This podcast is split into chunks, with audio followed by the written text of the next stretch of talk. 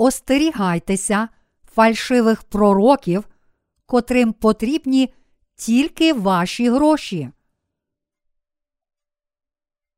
Матвія, розділ сьомий, вірші тринадцятий, двадцять сьомий. Увіходьте тісними ворітьми, бо просторі ворота і широка дорога, що веде до погибелі, і нею багато хто ходять. Бо тісні ті ворота і вузька та дорога, що веде до життя, і мало таких, що знаходять її. Стережіться фальшивих пророків, що приходять до вас у в одежі овечій, а всередині хижі вовки. По їхніх плодах ви пізнаєте їх. Бо хіба ж виноград на тернині збирають, або фіги із будяків? Так ото родить добрі плоди кожне дерево добре, а дерево зле плоди родить лихі. Не може родить добре дерево плоду лихого, ані дерево зле плодів добрих родити. Усяке ж дерево, що доброго плоду не родить, зрубується та в огонь укидається. Отож бо по їхніх плодах ви пізнаєте їх. Не кожен, хто каже до мене: «Господи, Господи», увійде в Царство Небесне, але той, хто виконує волю мого Отця, що на небі. Багато хто скажуть мені того дня: «Господи, Господи, хіба ми не ім'ям Твоїм пророкували? Хіба не ім'ям Твоїм демонів ми виганяли? Або не ім'ям Твоїм чуда великі творили?» І їм оголошу я тоді: «Я ніколи не знав вас, відійдіть від мене, хто чинить беззаконня». Отож кожен, хто слухає цих моїх слів і виконує їх, подібний до чоловіка розумного, що свій дім збудував на камені. І линула злива, і розлилися річки, і буря знялася, і на дім отой кинулась, та не впав, бо на камені був він заснований.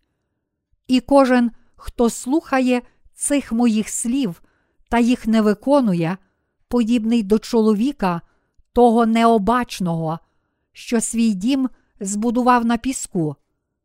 І линула злива, і розлилися річки, і буря знялася, і на дім отой кинулась, і він упав, і велика була та руїна його.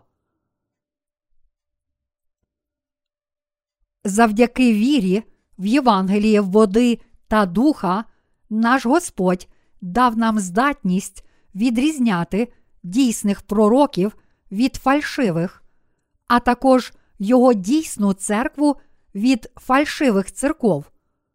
У Євангелії від Матвія, розділ сьомий, вірші п'ятнадцятий-двадцятий, Ісус сказав: «Стережіться фальшивих пророків, що приходять до вас у в одежі овечій, а всередині хижі вовки. По їхніх плодах ви пізнаєте їх. Бо хіба ж виноград на тернині збирають, або фіги із будяків? Так ото родить добрі плоди кожне дерево добре, а дерево зле плоди родить лихі. Не може родить добре дерево плоду лихого, ані дерево зле плодів добрих родити. Усяке ж дерево, що доброго плоду не родить, зрубується та в огонь укидається. Отож бо по їхніх плодах ви пізнаєте їх». Наш Господь наказав нам остерігатися фальшивих пророків. Він попередив нас, тому ми повинні справді остерігатися фальшивих пророків. Коли пастор не проповідує слова Євангелія води та духа, слова Божого, своїм парафіянам, то він не виконує свого служіння. Як такий пастор може назвати себе дійсним слугою Божим, якщо він навіть не може вирішити проблеми гріхів своїх парафіян з допомогою Євангелія води та духа, слова Божого?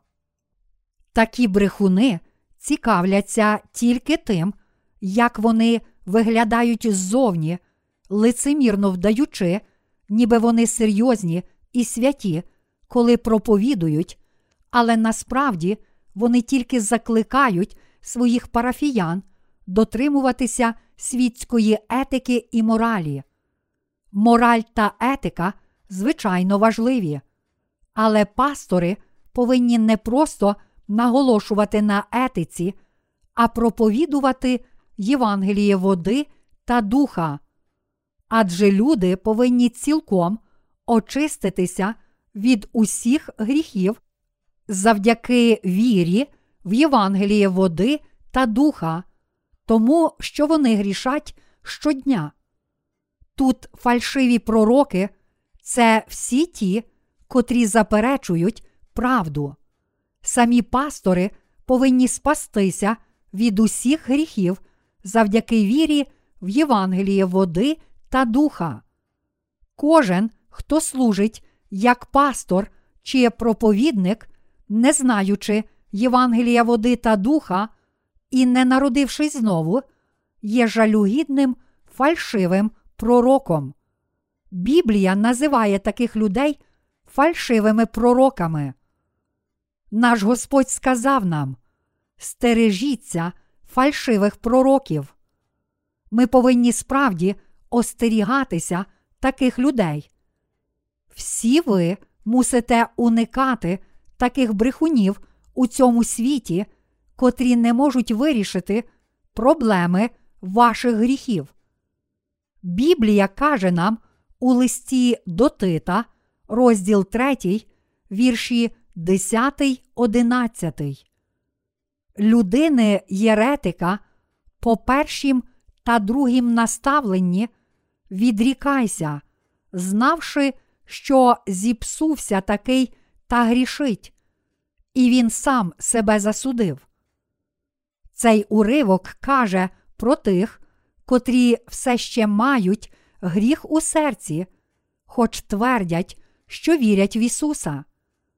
Їхня віра виправдовує їх, кажучи, що вони мусять залишатися грішниками, хоч вірять в Ісуса. Насправді, вони чинять важкий гріх проти Бога. Як вони можуть залишатися грішниками, твердячи, що вірять в Ісуса Христа як свого Спасителя? Визнаючи таку віру, вони грішать проти Бога. Коли вони кажуть, що мають гріх перед Богом, то це тільки виявляє їхню фальшиву віру в те, що вони все ще будуть засуджені за гріхи. Та все ж вони думають, що правильно вірити означає вважати себе грішником перед Богом. Проте такі віруючі не є дійсними святими перед Богом, а тільки брехунами. Ісус сказав нам остерігатися таких фальшивих пророків і їхніх послідовників. Ми повинні завжди пам'ятати, про що Біблія попереджає нас.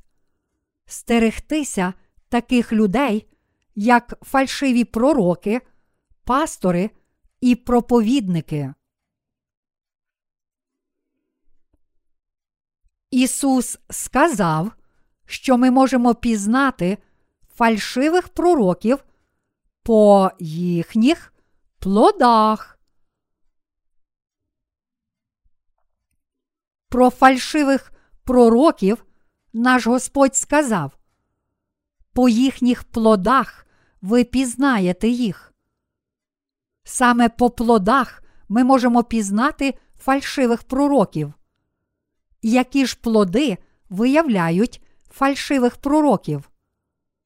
Наш Господь запитав, чи люди збирають виноград на колючих чагарниках? Подібно як колючі чагарники не можуть давати добрих плодів, так само пастори, котрі не спаслися від гріхів і все ще залишаються грішниками, не можуть дозволити людям народитися знову. Вони народжують тільки грішних християн, тоді як народжені знову слуги народжують і годують безгрішних святих. Якщо пастор не може зробити грішників безгрішними святими з допомогою Євангелія води та духа, то він фальшивий пророк. Господь сказав, що дерево пізнають по його плодах.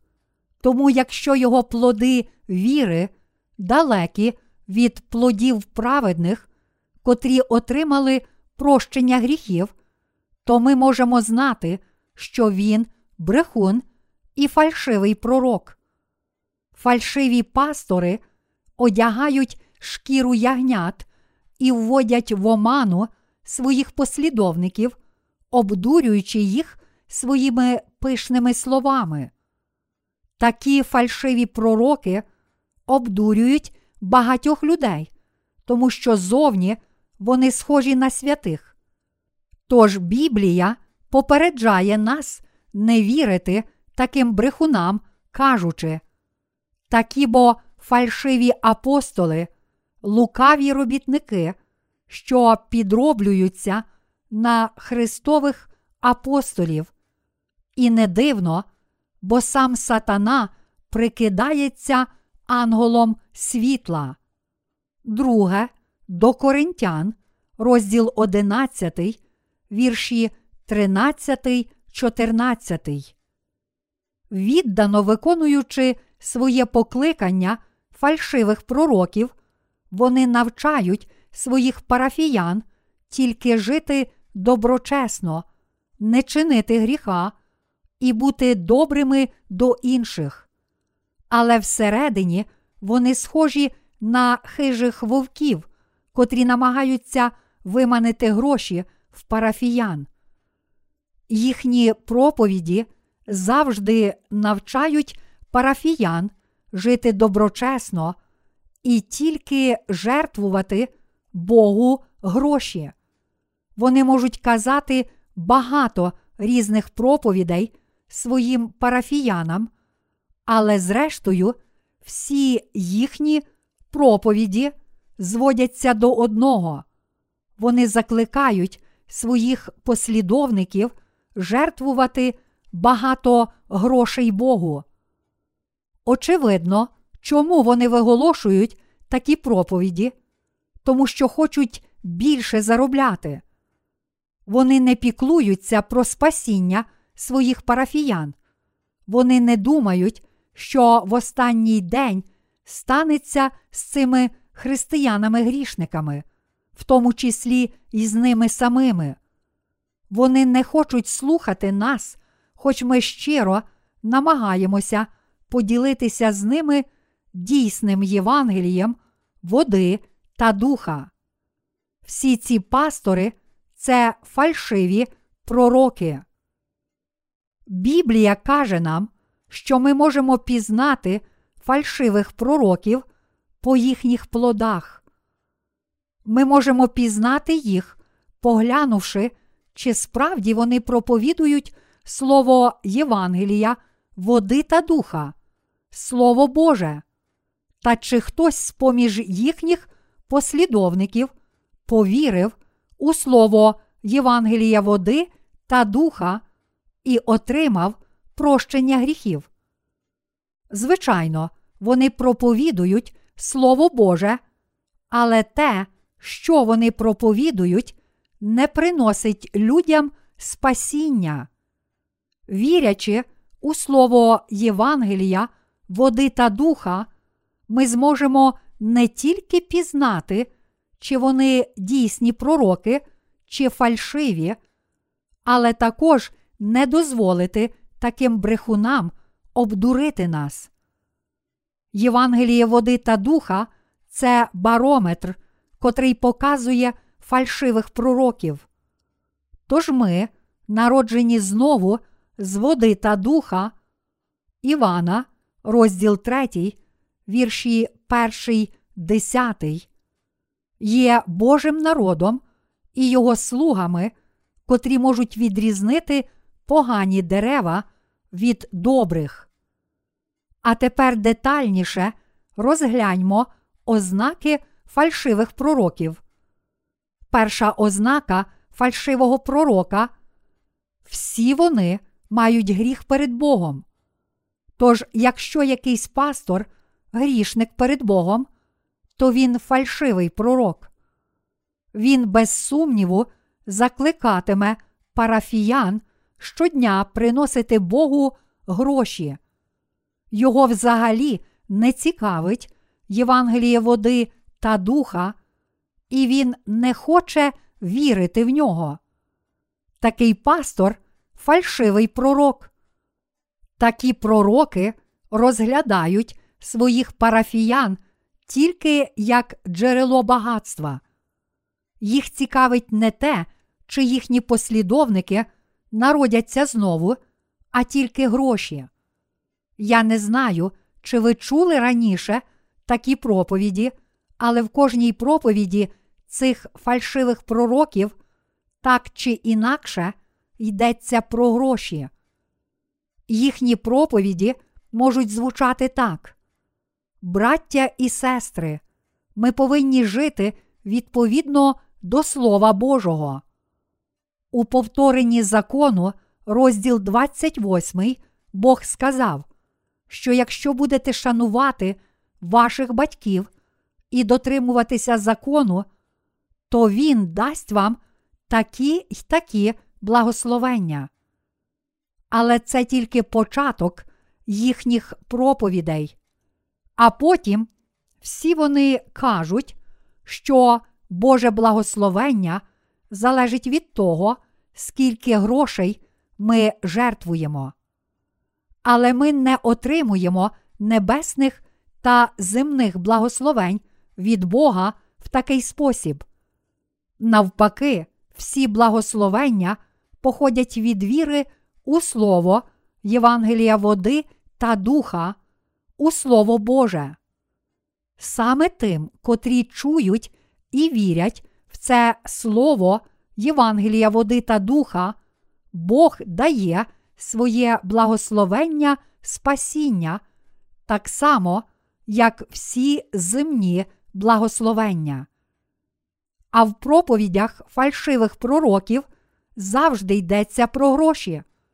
Вони можуть розповідати про закон, але кажучи, служіть Богу віддано, давайте пожертви вашій церкві, поважайте вашого пастора.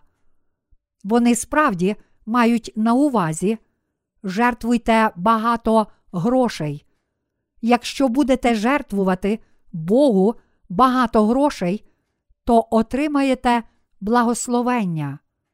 Ось як вони намагаються обдурити вас. Єдиною ціллю їхнього служіння є гроші.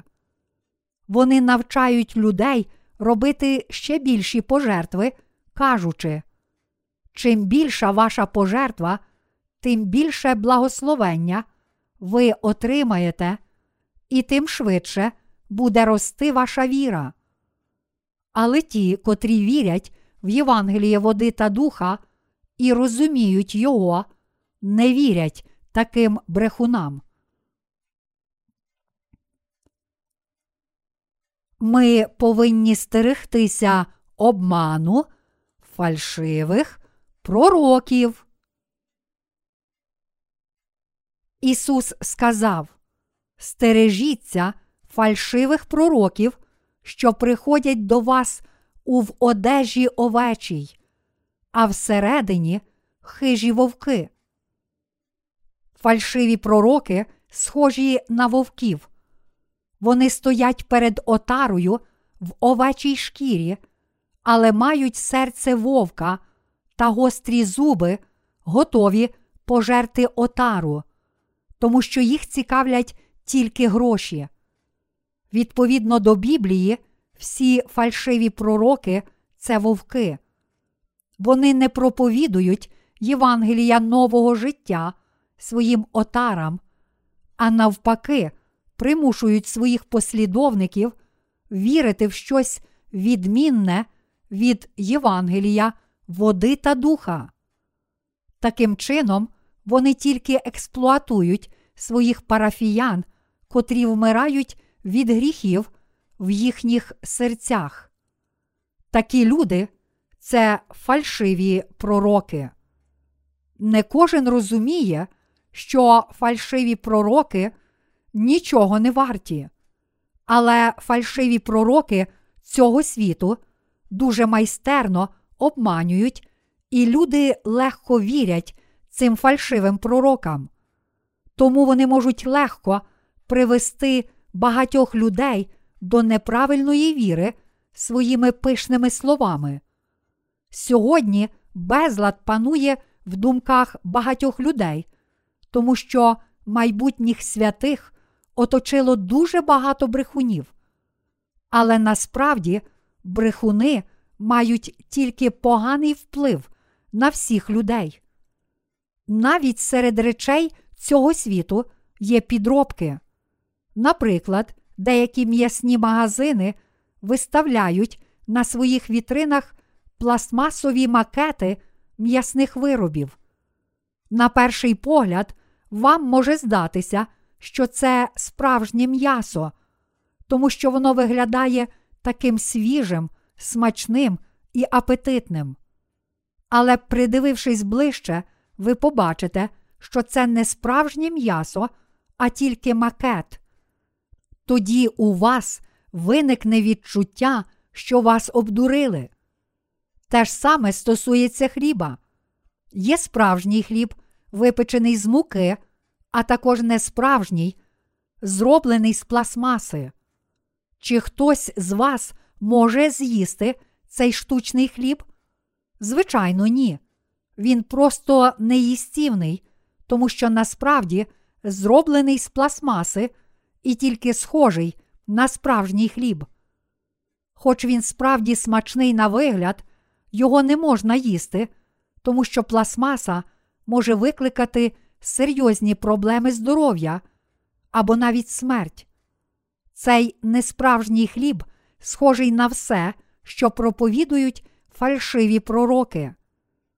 Браття і сестри, лідери ваших церков можуть бути приємні, вони можуть любити та поважати вас, але якщо вони не можуть проповідувати вам слова Євангелія, прощення гріхів, котре дозволяє вам народитися знову з води та духа, то мусите зрозуміти, що вони фальшиві пророки. Всі ці люди – фальшиві пророки, котрі прагнуть тільки заробити гроші. Біблія ясно каже нам остерігатися цих людей. Наш Господь називає фальшивих пророків хижими вовками. Чи ви все ще вірите цим фальшивим пророкам? Ці люди не тільки виманюють у вас гроші, але, що набагато гірше, крадуть ваші душі. Такі фальшиві пророки прагнуть тільки заробити якомога більше грошей, будувати більші і кращі церкви, але їх не цікавить те, що ваші душі йдуть у вогонь пекла. Що ж ви повинні робити? Ви повинні пізнати дерево по його плодах. Кожен, хто завжди говорить тільки про гроші, це фальшивий пророк. Тож ми можемо пізнати фальшивих пророків по їхніх плодах. Які ж плоди цих пророків? Це плоди обману, адже вони обдурюють душі людей. Іншими словами, їхні плоди погані по своїй суті. Фальшиві пророки радо скажуть вам, що ви безгрішні та що все чудово, якщо ви приносите молитви покаяння, освячуєтеся і, звичайно, жертвуєте багато грошей на церкву. Все це плоди фальшивих пророків. А як з'являються їхні погані плоди? Плоди їхніх грішних служінь виявляються тоді, коли вони безперервно намагаються збільшити кількість своїх парафіян, тоді як для них церква – це своєрідний бізнес. Якими методами вони намагаються привернути більше людей до своєї церкви? Одним з найжахливіших є світські призи і нагороди як стимул для їхніх послідовників, щоб вони приводили більше людей до їхньої церкви.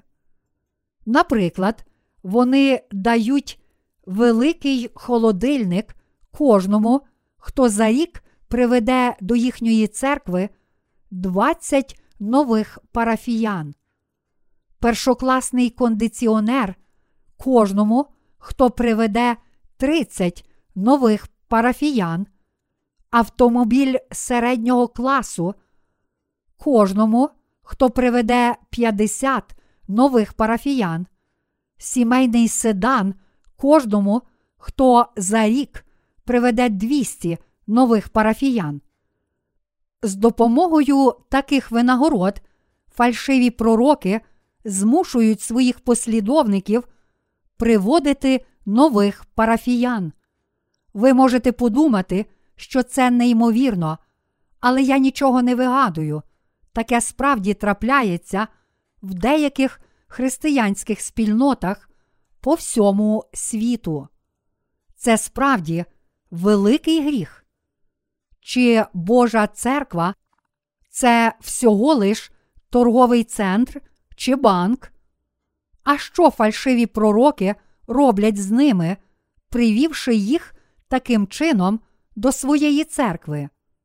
Бог прийняв би їх, якби вони проповідували Євангеліє води та духа і допомагали своїм послідовникам отримати прощення гріхів. Але ми чітко бачимо, що їх цікавлять тільки гроші. Тож, затягнувши душі у свою церкву, як проповідують фальшиві пророки. Ісус любить вас.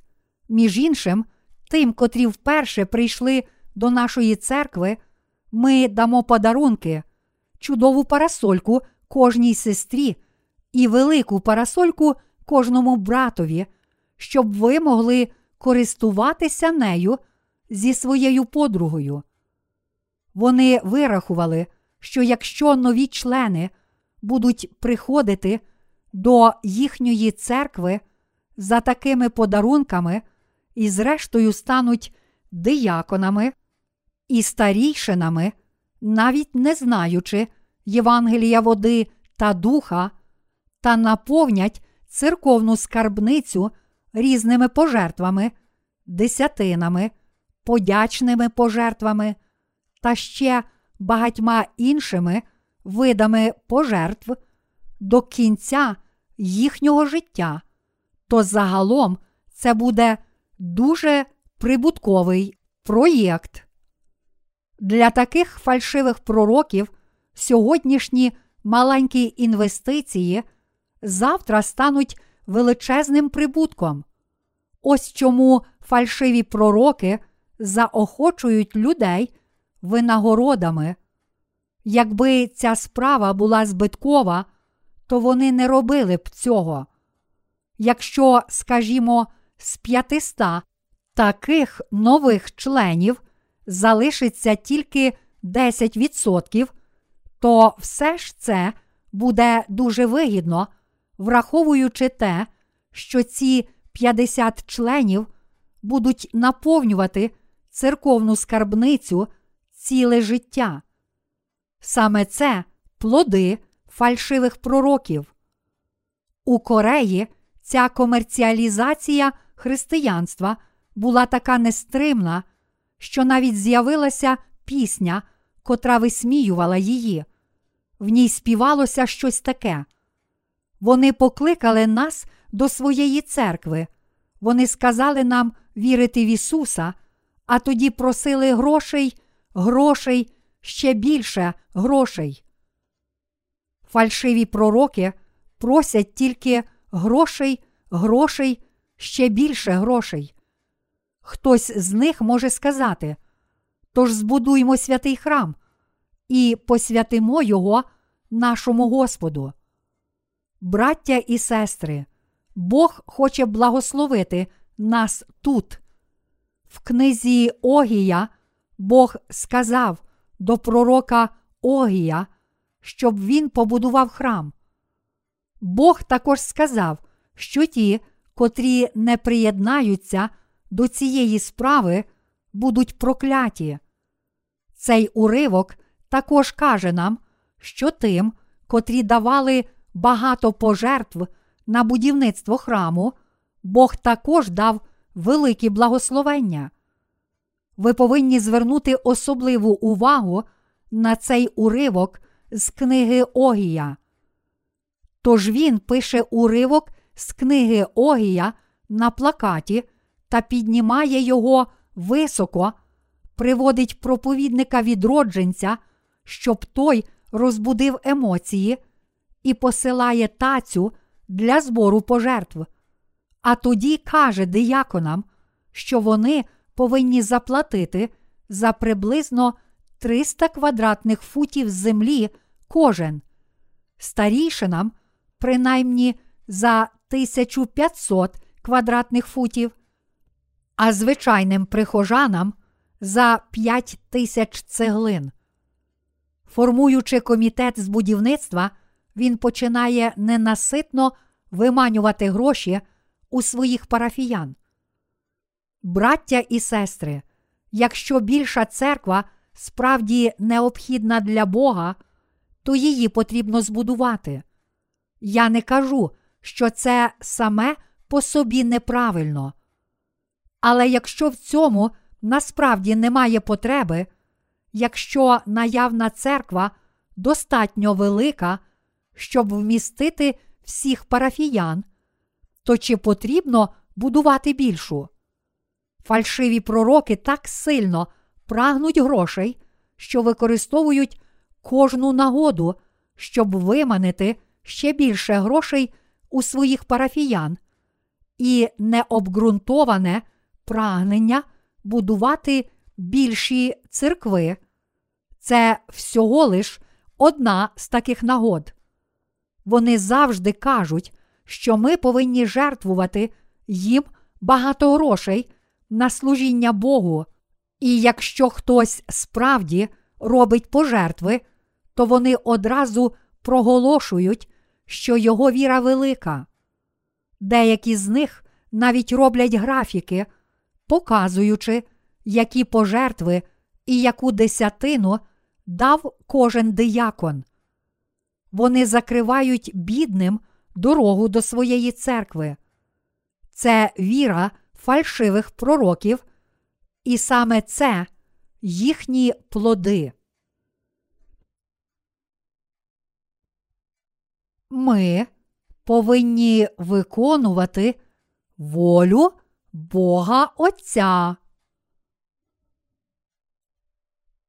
Ми хочемо виконувати волю Бога Отця. Ми не повинні вперто виконувати власної волі, але робити добрі діла, виконуючи волю Отця. Хто може виконувати волю Бога Отця? тільки його діти. Хто прагне виконувати волю чужого батька? Тільки його сини хочуть виконувати волю свого отця. Тож тільки віруючі в Євангелії води та духа можуть виконувати волю Отця. Отримавши прощення гріхів завдяки вірі та ставши його синами, ми виконуємо волю Бога Отця. Виконувати волю Отця для нас означає отримати прощення гріхів завдяки вірі в Євангелії води та духа і давати всім людям спасіння від усіх гріхів. Ось що означає виконувати волю Небесного Отця. Проте в сьогоднішній християнській спільноті є дуже багато фальшивих пророків. Вони чинять беззаконня замість того, щоб виконувати волю Божу. Бог обов'язково покине всіх цих брехунів останнього дня. Тоді ці фальшиві пророки будуть протестувати. Але, Господи, чому ти відкидаєш нас? Ми ж завжди працювали для тебе. Хіба ми не пророкували для тебе? Хіба ми не пророкували, щоб кожен повірив у тебе? Ми виганяли демонів в твоє ім'я, зціляли хворих, збудували і посвятили для тебе найбільшу церкву. Ми також посилали тисячі місіонерів від нашої церкви і заснували тисячі церков по всьому світу. Як же ти можеш сказати, що не знаєш мене, якщо я робив усе це для тебе? Хіба це нормально? Чи це не несправедливо? Хіба ти не причиняєш мені великого зла? Може, в тебе хвороба Альцгеймера? Кажучи Богу, хіба ми не пророкували? Хіба ми не виганяли демонів? Хіба не творили багато чуд? Вони створюють собі імідж відданих слуг Божих і протестують проти Бога. Але наш Господь скаже їм: «Хто наказав вам беззаконним служити мені? Хто наказав вам проповідувати в моє ім'я? Хто наказав вам навчати слова? Чи я наказав вам будувати церкви? Чи я наказав вам виганяти демонів? Хто наказав вам беззаконним використовувати моє ім'я? Хто наказав вам трудитися? Хто наказав вам посвячуватися? Відійдіть від мене, лиходії, тому що я не знаю вас. Якби ви не робили всього цього, то моїм дійсним слугам було б набагато легше проповідувати Євангеліє води та духа, але ви робили все, щоб перешкодити їм. Ви почали виконувати діла сатани, як слуги диявола. А тепер ви, слуги сатани, йдіть у вічний вогонь пекла разом з дияволом. Слухайте, ангели, вкиньте слуг сатани в темряву». Тут ми повинні зрозуміти, що всі ці фальшиві пророки і ті, котрі не народилися знову, будуть покинуті нашим Господом. Вони, зрештою, будуть вкинуті у вічний вогонь пекла. Ми повинні визнати, що серед сьогоднішніх релігійних людей багато піде туди. Ми знатимемо, напевно, тільки коли справді опинимося в пеклі. Але я чув, що пекло вже переповнене. Чи там буде місце для мене? Напевно, Бог пошле мене до неба, тому що в пеклі вже немає місця. Багато людей каже такі сміливі, необачні та нерозумні речі. хай не хвилюються, тому що хоч безліч людей приречені на пекло, адже пекло достатньо широке, щоб вмістити всіх їх, і в ньому все ще залишиться достатньо місця. Подивіться на зірки на небі. Більш ніж ймовірно, що деякі зірки, котрі ми бачимо зараз, насправді існували мільярди років тому і вже зникли. Чи ви знаєте, яка велика ця галактика? В цій галактиці, котру ми бачимо на вечірньому небі, потрібні мільярди світлових років, щоб світло від багатьох із її зірок долетіло до нас, і щоб ми їх побачили. А скільки там зірок? То чи ж в пеклі не вистачить місця для когось? Він вічний, а його всемогутнє божество перебуває у нескінченному всесвіті. Наш Господь всезнаючий, всемогутній і всюдисущий. Немає жодного місця у всесвіті, де б його не було, і немає нічого, чого він не міг би зробити. Чи ви все ще думаєте, що наш Господь був би вимушений послати грішників до неба, тому що не зміг би знайти достатньо місця в пеклі для всіх грішників і фальшивих пророків? Добре подумавши про Бога, дивлячись на небо та чудові явища природи, кожна людина відкине невіру, кажучи: «О Боже, я не можу не вірити». Бог сказав у своєму слові: «Бо його невидиме від створення світу, власне його вічна сила й божество, думанням про твори стає видиме, так що нема їм виправдання». До Римлян, розділ перший, вірш двадцятий. Ми повинні пізнати фальшивих пророків, а також те, яка брехня обманює людей. Якщо ми будемо сліпо йти за ними, то всі підемо до пекла. Наш Господь сказав: «Кожен, хто слухає цих моїх слів і виконує їх, подібний до чоловіка розумного, що свій дім збудував на камені». Ісус сказав, що кожен, хто слухає Слово Боже, будує свій дім на камені. І насправді тільки народжені знову слухають і виконують Слово Боже. Тільки ті, котрі очистилися від гріхів завдяки вірі в Євангелії води та духа, можуть виконувати волю Отця. Тільки народжені знову будують дім віри в Царство Небесне. Вірячи у Слово Євангелія води та духа і дотримуючись Слова, з цією вірою всі ми будуємо наш дім віри. Такий дім, побудований на вірі, ніколи не похитнеться. Пізніше, навіть коли повені ударять цей світ, бушуватимуть урагани, і на нас впадуть хвилі припливу, цей дім ніколи не впаде, тому що ми побудували його на камені, а камінь захищає нас від усіх хвиль.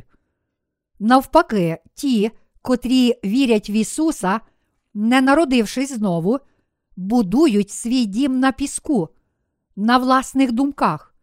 І тому цей дім впаде, коли прийде день суду, і його руїна буде велика. Як би старанно вони не будували свого дому, він впаде, коли прийдуть повені, і вода розмиє фундамент, тому що вони побудували його на піску. Браття і сестри, всі ви повинні остерігатися фальшивих пророків, котрі не знають слова Євангелія, води та духа, і тому не народилися знову, та котрі ведуть людей широкою дорогою смерті.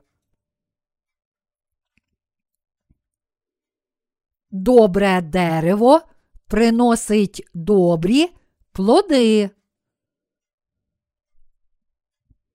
Справді, добре дерево приносить добрі плоди. Якщо саме дерево добре, то воно приносить добрі плоди. Народжені знову схожі на дерева, котрі ростуть біля річки і завжди у свій час приносять добрі плоди, хоч вони й недосконалі. Добре дерево, котре фермер підживлює добривами і водою, завжди приносить добрі плоди. Праведні приносять плоди його праведності не стільки тому, що хочуть приносити добрі плоди, скільки тому, що чують Слово Боже і вірять в нього. Тільки праведні приносять добрі плоди. Кожне добре дерево приносить добрі плоди. А ви? Чи ви добрі духовні дерева? Чи ви стали Божим народом, котрий отримав прощення гріхів завдяки вірі в Євангелії води та духа? Чи ви спаслися від ваших гріхів завдяки вірі в це Євангеліє води та духа і стали праведними? Тільки праведні є дійсними святими перед Богом. Тільки віруючі у Євангеліє води та духа можуть стати слугами Божими. Подібно як Ісус сказав, що дерево пізнають по його духовних плодах, так всі ті, котрі продовжують говорити тільки про гроші, це фальшиві пророки. Але ті, котрі проповідують Євангеліє води та духа і приносять плоди праведності, це дійсні пророки. Якщо пасторів цікавлять тільки гроші, і вони збирають різні пожертви на будівництво церков, тоді як багато їхніх парафіян втратило роботу і не може звести кінці з кінцями, то ми не можемо назвати їх добрими деревами. Чи Бог справді радіє, коли вони закінчують будівництво своїх скандальних та надмірно великих церков? Чи Він радіє, коли сліпі християни наповнюють величезні церкви? Браття і сестри, принаймні ви повинні повірити в Євангеліє води та духа і проповідувати його всім людям. Наше життя на цій землі скороминуще, і вже за мить всі ми будемо стояти перед Богом. Життя прожити у проповідуванні Євангелія води та духа, щоб інші отримали прощення гріхів, це правильне життя перед Богом. Ті, котрі ведуть інших до Божої праведності через слухання Євангелія води та духа вухами, розуміння його розумом і щиру віру серця в нього та до спасіння від гріхів через визнання його устами, це добрі дерева, котрі приносять добрі плоди. В цю еру і час всі ми повинні проповідувати Євангеліє води та духа, Слово Боже, всім людям цього світу. Ми повинні навчати інших, хто такі фальшиві пророки. Останнім часом ми поширювали наші газети про Євангеліє і часто отримували телефонні дзвінки від наших читачів, котрі просили нас розповісти їм, хто такі фальшиві пророки. Для нас проповідувати Євангеліє води та духа означає звільняти людей від неправди, брехунів і приводити їх до Бога. Ми повинні розповідати всім людям, хто такі брехуни і яка правильна віра, та проповідувати дійсне Євангеліє води та духа, щоб всі ті, котрі вірять, спаслися від гріхів. Ми повинні зрозуміти, що вузький шлях, важкий шлях – це шлях, котрий веде до життя.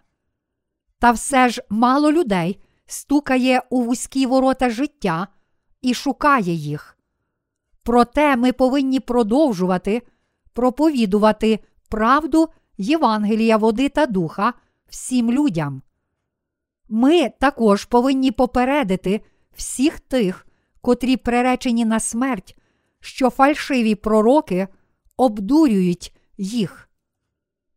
Ось що ми, віруючи в Євангеліє води та духа, мусимо робити. Наш Господь сказав: «Я світло для світу. Хто йде вслід за мною, не буде ходити у темряві той, але матиме світло життя». Івана, розділ восьмий, вірш дванадцятий. Наш Господь також сказав, що ми, праведні, є світлом світу. Він також сказав: «А світла засвіченого ніхто не покриває посудиною і не ставить під ліжко, але ставить його на свічник, щоб бачили світло, хто входить». Луки, розділ восьмий, вірш шістнадцятий. Ми повинні випромінювати світло знання і віри в Євангелії води та духа, щоб всі бачили це світло, прийшли до нього і також випромінювали це світло.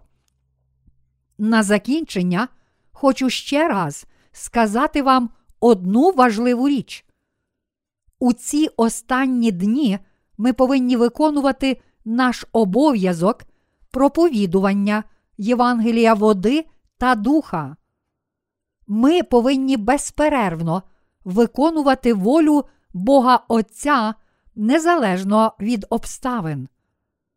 Чим темніший цей світ, тим більше ми повинні проповідувати це Євангеліє, тому що саме в ці останні дні ще більше людей мусить звільнитися від гріхів світу і фальшивих пророків. Тож сійте зерно Євангелія води та духа з ще більшою впевненістю і відданістю.